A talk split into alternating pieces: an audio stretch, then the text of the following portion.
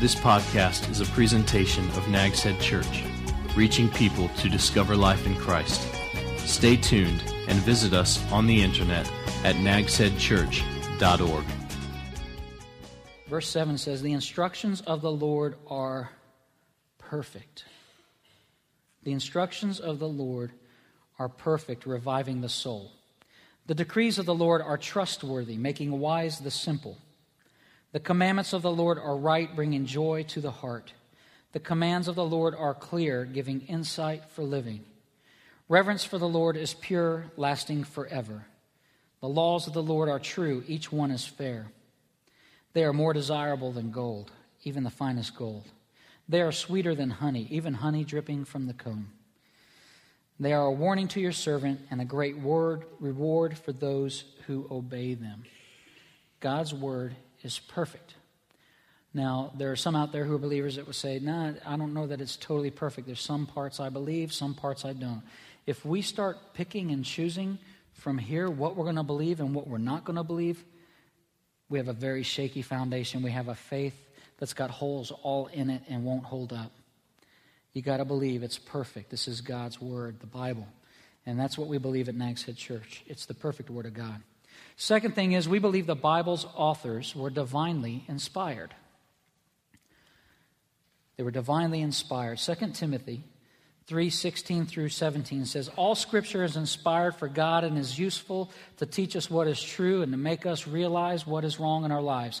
It corrects us when we are wrong and teaches us what to do is what to do what is right. God uses it to prepare and equip his people for every good work. Inspired means God breathed, put into man by God.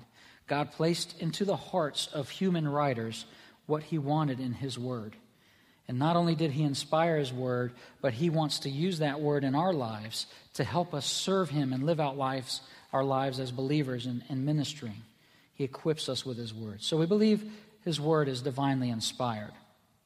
We also believe that God's word is, uh, the Bible is God's revelation to man. God's revelation to man. He's revealed to us. 2 Peter 1 20 and 21 says, But know this first of all, that no prophecy of Scripture is a matter of one's own interpretation. For no prophecy was ever made up by an act of human will, but men, moved by the Holy Spirit, spoke from God. Um, I don't know about you, but I, sometimes I you know, get to get in conversations with people which I enjoy talking about these kind of things. And I've had people say to me, um, you know what? It's fine if you want to believe that, but man came up with the Bible. It's something man came up with. And we already talked about the unity and the amazing, you know, that's just amazing. All the different writers over 1,500 years pointing to the same story. But we know as believers that Second Peter, we know what it says there to be true. It says we're moved, they were moved by the Holy Spirit. They spoke from God by the Holy Spirit. So it's God's revelation to man. It's not something they just simply came up with on their own. So we believe the Bible is God's re- revelation to man. We also believe that um, the Bible shows us God's will. The Bible shows us God's will. Um, how many of you have been at a point in life when you're like, God, I need to know what you want from me, what you want for me to do. I need to know your will. Anybody? Yeah, a bunch of us. And um, the best place to go when you're trying to figure out what God wants you to do in life is to go to the Bible. If you, if you want to know what God wants you to do in life, you have to spend time with Him in prayer. You talk to God and you listen to Him, and He also communicates to you through reading of His Word, and that's where you find His will. So here at Nags Head Church, that's what we believe that God shows us His will through the Bible. And I've always found it interesting um, when I hear a believer who's decided to make a choice in life, to do something in life that goes against the Bible. I've heard believers make this statement Well, I prayed about it. And I think, well, you know, that's nice. You can pray 24 7, 365 days a year, but if you're praying about something that goes directly against God's word, there's no, there's no point praying about it. God's not going to go, well, you know what? You're really special. I'll change that for you. God doesn't work that way, right? Um, so I find that amazing. Listen, God will never tell you to do something that goes against His word. And uh, I'm not a brilliant man, but I understand this that if God con- contradicted Himself, then he would not be perfect. And if God is not perfect, he is not God. And so it's important to realize that God uses his word to show us his will, and that's how we should base our lives. Um, the other thing we believe as a church is we believe the Bible is the ultimate guideline for our lives. A verse I remember learning as a small kid in Sunday school growing up is this verse, Psalm 119, 105. Your word is a lamp to guide my feet and a light for my path. Anybody ever run through the woods at night without a flashlight? You can lose an eyeball. You know, not smart to do. You know, you run into a tree, you trip over a stump or a rock. And life's that way. As we're going through life, this is what guides our way as a believer. We follow His word, and life goes much better. Um, how many of you have been to Maui, the island of Maui in Hawaii? Yes, amen. Let's go. Let's go tomorrow. Love it there. Not a day goes by I don't think about Maui. I don't know what it is. I'm obsessed with the island. But here's the deal on Maui, there's a road called the Hana Highway, the road to Hana. Been there? Survived it. Did you get the t shirt? I survived the Hana Highway? A lot of people get that. 50 miles of snaky curve road, 51 lane bridges where you have to stop and let other people go across. It started out as a gravel path that ancient Hawaiians would use to get around that side of the island. Um, they used convicts to widen it to um, a real gravel road, and then eventually they've paved it. But along the way, there are these stone walls, like this picture here that's a stone wall on the bottom, and you can see over the bridge. They put up these stone walls because the architect, the person who was working on the designing this road, knew this road will not be safe if there's not some kind of guardrail there. We need to be able to keep people on the road because if they go beyond the road, it's dangerous. Um, can we see the next one? There's the road part of it. If you go off the guardrail, where do you go? You die. It's just not safe to do. You go off one side, you drop into the ocean. The other side, you run into the mountain or drop into the jungle or into a lovely, beautiful waterfall. You know, it's just not safe to go beyond that barrier. It's a guardrail to keep people safe. And, and I've had people say to me, you know, the Bible is just a big list of rules. Following God is all about the do's and don'ts. It's just a bunch of rules, and I don't want to have anything to do with it. And I think about this. Um, you know what? It's not a list of rules. The Bible is a guardrail. God is the architect, the engineer, the designer of life. You're breathing right now because God allows you to. And if God designs life, then God knows what's best for us. And He knows that when we go beyond the guardrail, we go beyond what his Bible says to be boundaries in our lives, we lose our peace, we lose our joy. And the only place to find those things is if you stay in between those guardrails. He does it for our good. And so we just have to change our perspective sometimes. It's to keep us safe, it's to give us a good life. It's where we find the guidelines for our life. We also believe at Nags Head Church that the Bible cannot be understood without a spiritual rebirth. Now, I've been a believer, a follower of Christ since I was seven years old, just 10 years ago. Some of you still awake. I did the math. I used the calculator on my computer and figured out that was 37 years ago, um, is when I became a follower of Christ.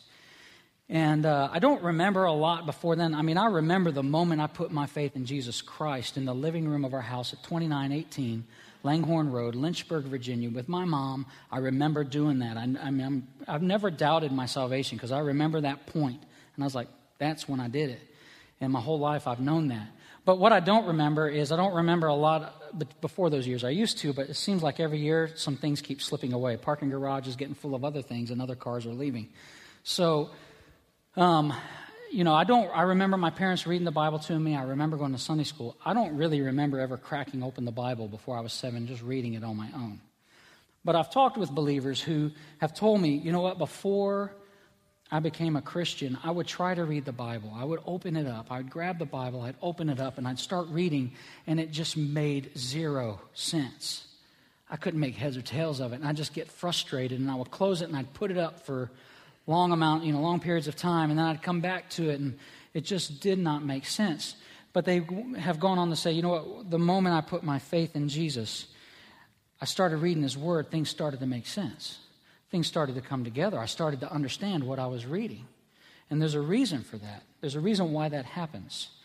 Um, because the Holy Spirit, when we put our faith in Jesus Christ, the Holy Spirit comes to live in our lives um, we become the sanctuary. Don't ever refer to this room as a sanctuary around me, right? This is an auditorium, it's a room. Uh, like I said, when you're not here, God is not, you know, there's not like, oh, and angels floating around in here. It's just a big empty room. You're the sanctuary, the dwelling place of God. And so when you put your faith in Jesus Christ and His Spirit comes to live in you, you start to get it because part of what the Holy Spirit does is, is the Holy Spirit teaches us. That's part of what the Holy Spirit does in our lives. Do you remember the story of Philip and the Ethiopian eunuch? Um, and the eunuch's riding along in his chariot, and, and he's reading um, some scriptures from what would be the Old Testament. And he's riding along, and he just does not understand it. And he's trying to figure it out. And and this is an educated man, uh, a high up in the government, and, and so he's you know, trying to grasp this stuff. And, and here comes Philip, and Philip says, Hey, do you understand what you're reading? Ethiopian eunuch says, No, I, I don't get it. I don't, this does not make sense. This is the Andy version, by the way. You won't find it in the KJV.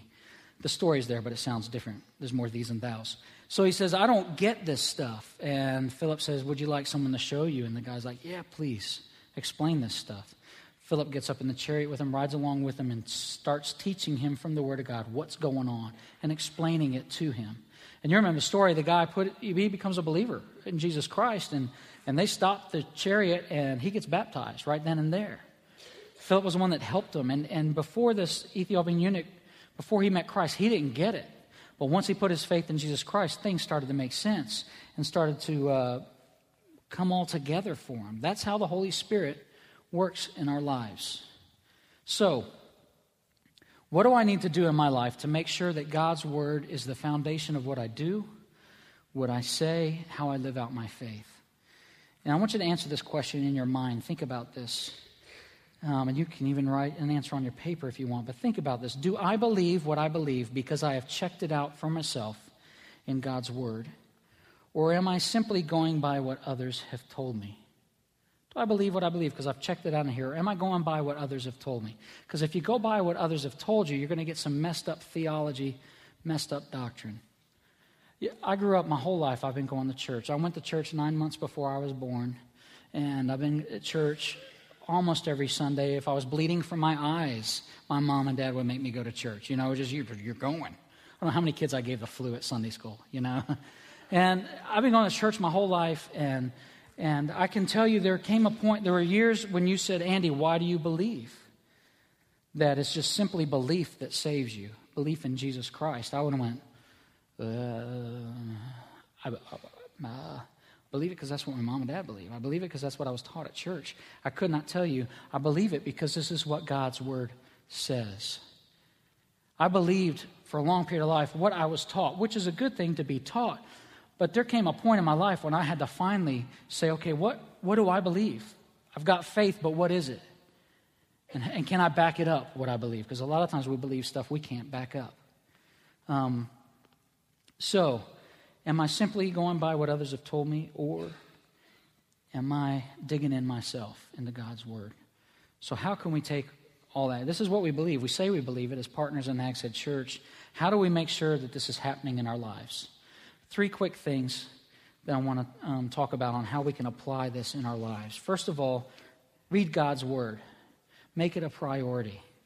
Read the Bible, make it a priority. Make this a daily habit in life. This should be one of our spiritual disciplines. Some of you last Sunday took Pastor Steve's class about this, getting back to the basics, the spiritual disciplines. And he talks, he teaches in that class about reading the Bible and how important that is. Um, it takes, some say it takes 30, some say it takes 40 days to develop a habit in your life. And, and I know for fact that um, if you develop a habit, it may take 30 or 40 days to develop that habit. It can just take a matter of a couple few days to destroy that habit. Uh, why? Because there have been times when I've developed the habit of reading the Bible every day. And then one morning I wake up, the alarm clock did not go off, I'm running late, I hit the ground running, I go to work, and, and I work all day. I get home, I'm wiped out, and I end up spending the whole day without ever opening the Bible and reading God's Word. Next day, something like that happens, or another conflict happens in the morning. Pretty soon, two or three days go by, a week, a month, two months, two years, five years. You realize I have never opened this Bible on my own. Just on Sunday mornings when the preacher says, turn to whatever book. So it takes 30 to 40 days to establish the habit. So perhaps spending time on a daily basis with God and His Word is not something that you usually do or it's an area that you struggle with. I would encourage you to come up with a plan to reading God's Word. Um, I know that during the month of January, several of us read through the book of Proverbs. Uh, Pastor Rick said, Hey, during the month of January, why don't you do this? Read the book of Proverbs. And so several of us read every um, day, we would read a chapter from Proverbs. And I know this because I would go to Facebook, the ultimate source of knowledge. If you don't know me, that was tongue in cheek, that was sarcasm. Please don't go and go, that preacher said Facebook is the ultimate source of knowledge. It's not. It's a way we stalk each other legally. So I went to Facebook, and, I, and, and sometimes I'd read something and I'd stick it on there. Sometimes when I read the Bible, I'll put a verse or two from what I read up on Facebook. So I would go and I would see other people from our church. They were reading the same chapter. It was always interesting to me how we would all put different verses or different things. And I thought that was really cool. So we did that through January. Well, it came to the end of January, and I thought, what am I going to do? So I decided what I was going to do from there I was going to read Matthew, Mark, Luke, and John. I'm still in Matthew because we're just in February. And I decided I would read it through the perspective of how did Jesus interact with people? And because I, I, had this inkling that a lot of times Jesus interacted with the people that were the social outcasts, the people with disease, the people that others steered clear from, the people that really just had big needs in their life. And that's how he would reach people, was he would meet their needs, and then they would follow him. And I think sometimes in the church we have a messed up, we don't want to help people until we get them to cross that line of faith. And it's just not how Jesus did it.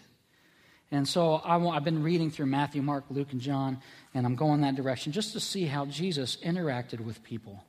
And my habit is this when I wake up in the morning, now this morning was different because I knew I had, to, I had to be here early and I was preaching today, so I set my alarm clock. Usually I don't. I've got these two alarm clocks at home called Ava and Eli. They wake us up. And um, you know, used to be screaming. Now it's just constant, daddy, mommy, daddy. You know, they're both in chorus. Uh, they got a song. But this morning I set the alarm clock and I actually woke up before the alarm clock, which is very unusual. And I, so I got up, went to the um, sofa, opened up my computer, and, and I pulled up youversion.com. And, and some of you will think this is just terrible, but it's very rare that I open an actual printed copy of the Bible anymore because I've got it right there and I can look at it in different versions. I can cross reference and look at other verses, all like that. It just speeds things up. And so every morning I open it up, go to youversion.com. I have an account.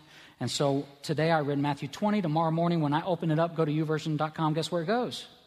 Next chapter. It's great. And so it keeps track for me.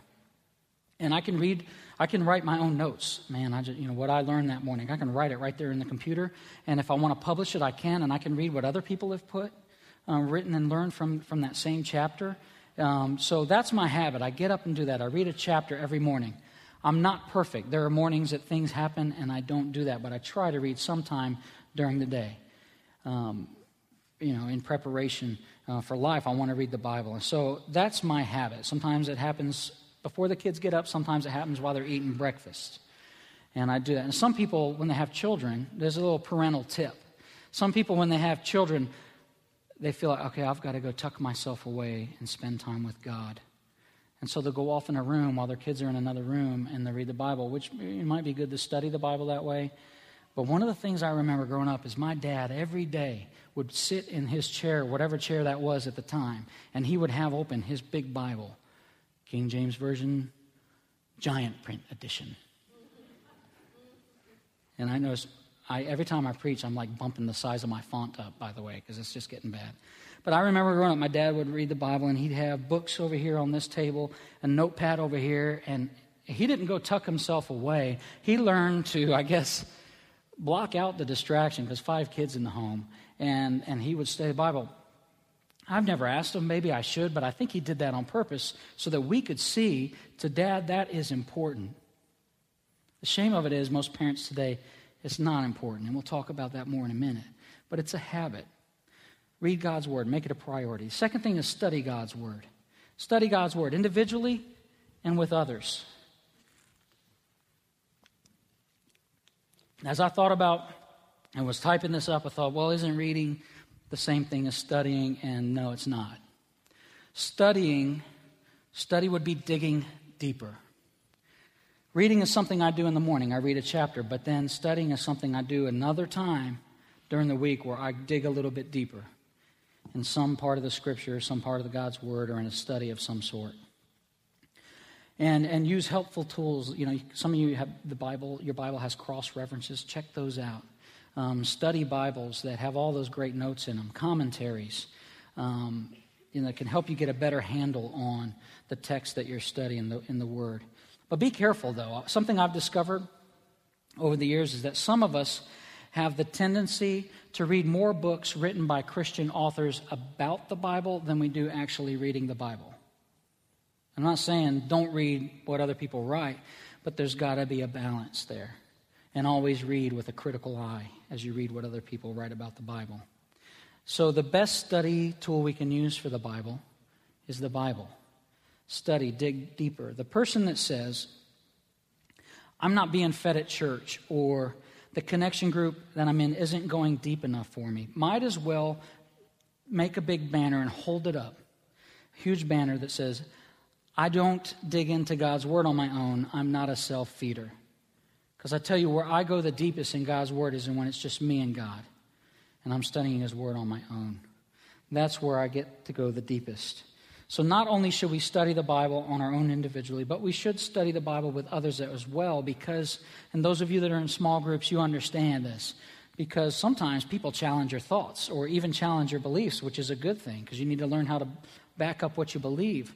And they'll encourage you to own your own faith as you study the Bible together.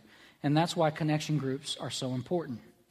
Um, I get together with several men each Wednesday at noon, and we spend an hour um, talking about what we're studying together as a group. Um, we meet down at the South Beach Grill at Milepost 16. It's called Real Men Eat Lunch. That's the name of our group. And we, we sit down and we eat lunch and we study the Bible together using whatever curriculum we're using at the time. And uh, it's a great thing to do. It's a great place to make Bible study a part of your life is in your connection group. So study God's Word individually and with others.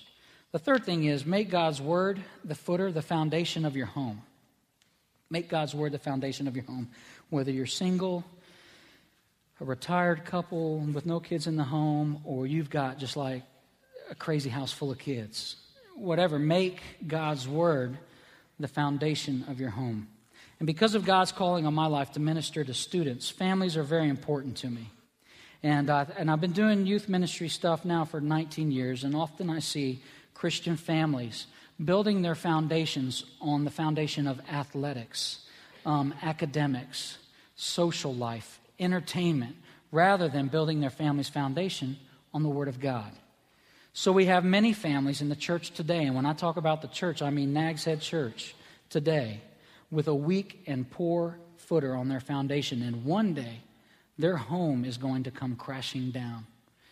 Deuteronomy 6, some of my favorite verses in the Bible, just over the past six years, by the way, have these become my favorite.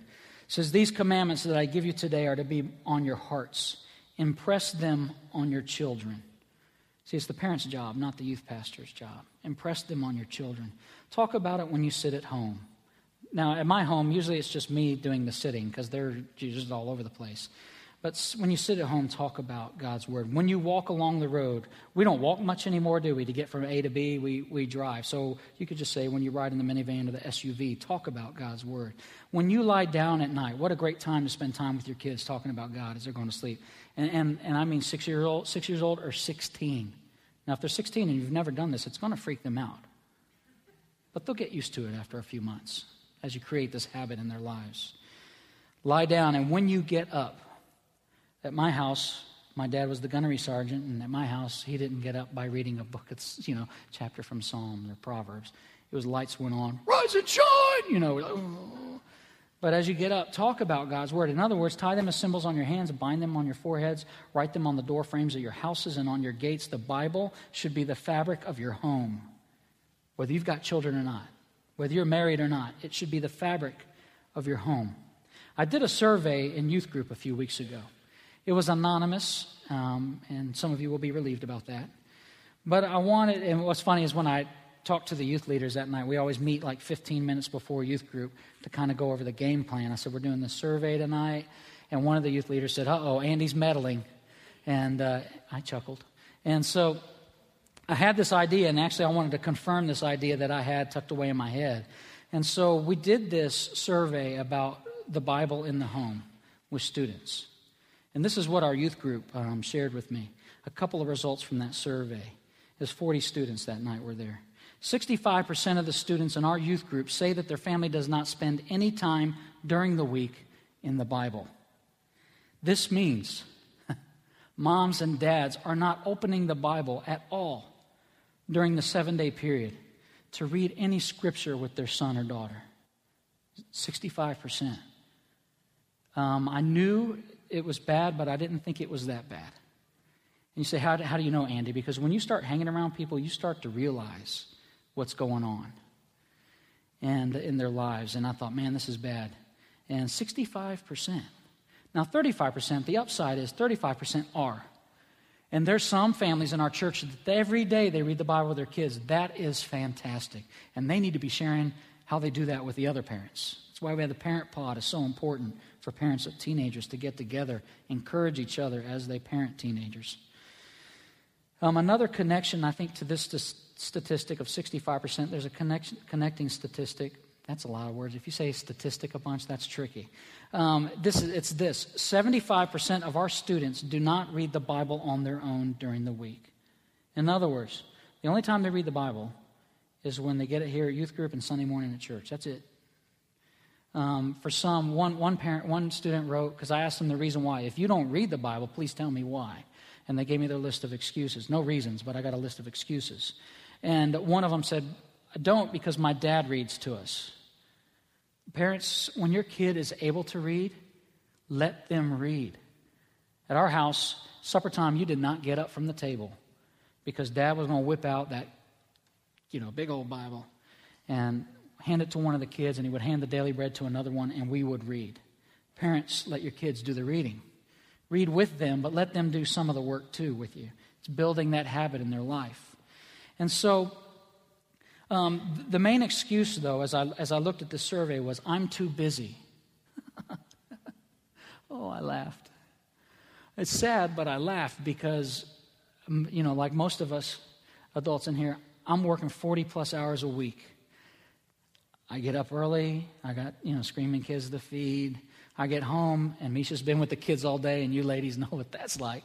And uh, get home, and I'm the chef in the home, so I do the cooking most of the time and it's 8.30, 9 o'clock before I have time to breathe. I still manage to get on Facebook. I still manage to watch a little TV here and there, read things on the internet, check out the news. If I've got time to do all that, I've got time to read the Bible. And there's no way, if you're a teenager, listen, because I'm talking to you, you're no, you're no busier than I am. And parents, if our kids are too busy, then it's our own fault. They don't have to do everything under the sun. All right? They don't have to do it all.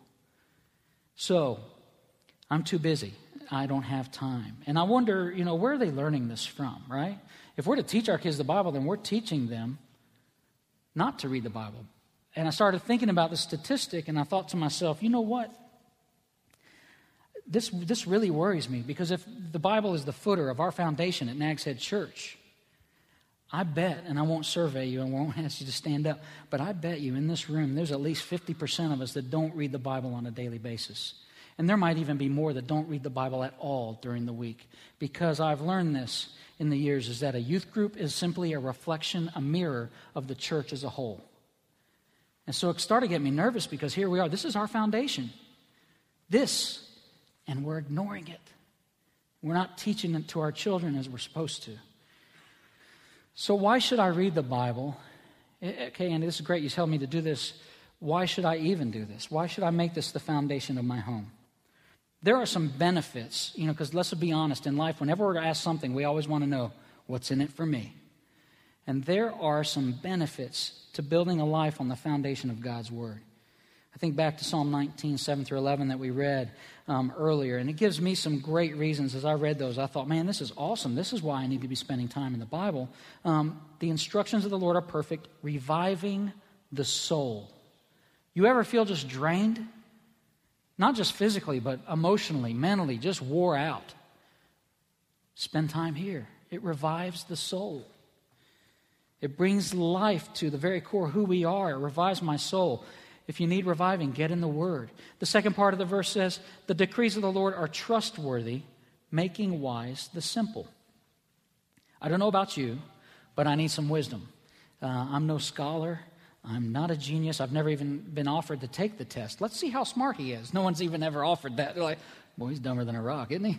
so I'm not a genius. So I'm about as simple as it gets. And so that's why it's important for me to spend time reading God's Word. I need His Word to give me wisdom. And I don't know about you, but I need that in my life. Those verses in Psalm 19 go on to tell us that God's Word gives us joy to our hearts, um, insight to living. These are things we should want in our lives. His Word is more valuable than gold and sweeter than honey. Why wouldn't we want this in our lives? Joy, insight, something valuable, something sweet in our lives. Who wouldn't want those things? That's what I want in life. And for most of us, the Bible is just sitting on a table somewhere in our house collecting dust, just waiting to be read. So, my question is are we, church, taking this for granted, this Bible? I've grown up with Bibles in my house my whole life. Back in my office, there's probably 10 copies. And we've taken it for granted, church, because we walk by it every day without even cracking it open to read it. And you see these people